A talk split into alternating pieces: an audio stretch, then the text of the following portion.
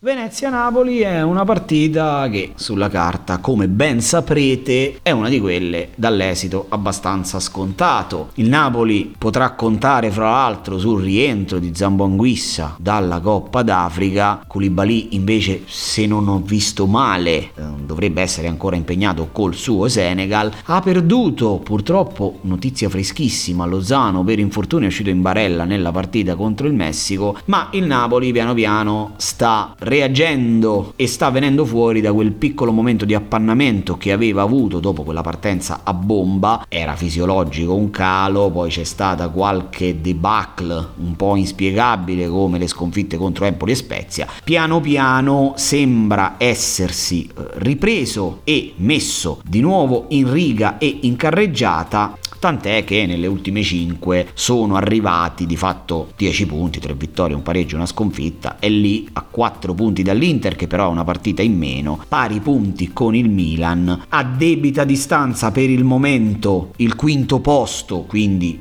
fuori dalla Champions, è una squadra che ha fiducia, ha un ottimo allenatore, sulla carta non c'è partita, Venezia che tra l'altro ha avuto un'involuzione paurosa, una squadra che come sapete mi piace tanto, ma nelle ultime 5 non ha mai vinto, sicuramente ci sono stati un po' l'infortunio di Oghereghe, c'è stato un mercato di gennaio in cui sono arrivati alcuni giocatori interessanti, io vi lascio il nome di eh, Michael Cuisance, compratelo perché è veramente un bel calciatore, un bel prospetto, non è chiaramente questa la partita in cui schierarlo, però è un calciatore molto molto valido che nella lotta salvezza potrà darvi qualche soddisfazione. Nelle leghe numerose, non fatevelo sfuggire. Detto ciò ragazzi, in questa partita tenete fuori chiaramente quanti più calciatori del Venezia possibile, a meno che non siate tifosi del Venezia o parliate con gente dell'altro mondo che vi dà esiti sconosciuti a noi comuni mortali e naturalmente mettete dentro tutti i calciatori del Napoli perché questa è una partita, anche se Venezia, partita,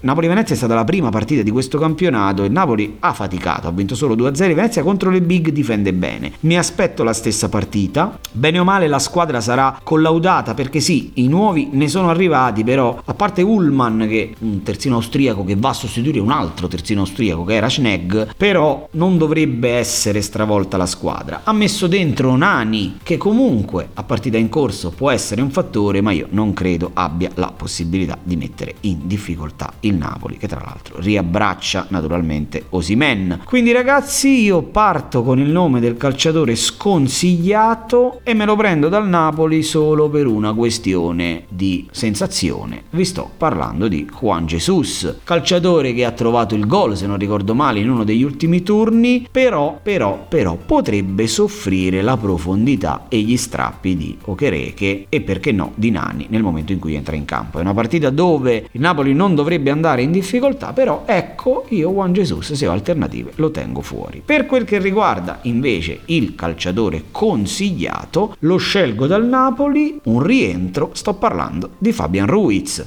Eh sì ragazzi perché è un calciatore che è mancato tantissimo al Napoli, quest'anno per lui geometrie, gol, assist, belle giocate, rende diversamente quando c'è Anguissa. Anguissa potrebbe non partire dall'inizio, potrebbe giocare Lobotka, però Lobotka è in costante miglioramento, si è dimostrato un centrocampista molto solido, molto affidabile e il Napoli ha bisogno delle geometrie di Ruiz. In questa partita i calciatori dotati di tiro da fuori potrebbero essere decisivi, ecco perché io metterei dentro Fabian Ruiz.